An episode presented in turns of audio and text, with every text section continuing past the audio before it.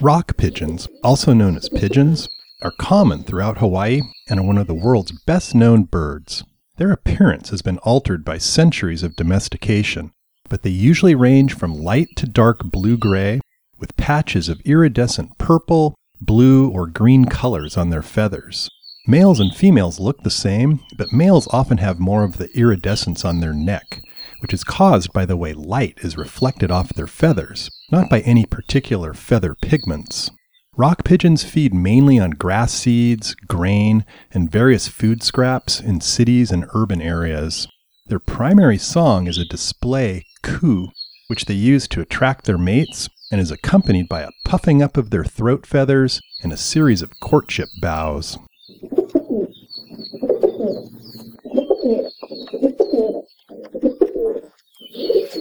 Certain breeds of pigeons, known as homing or carrier pigeons, have a well-known ability to bring rolled-up messages written on paper back to their home from distant places they've never been.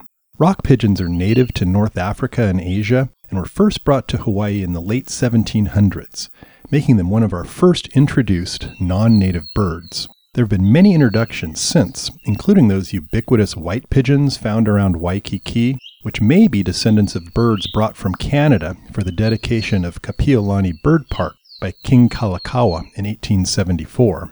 While pigeons are loved around the world as pets and also food, their large numbers can make them a public nuisance. Here in Hawaii, they may also be competing with native seabirds such as noyo for hard-to-find nesting sites along sea cliffs.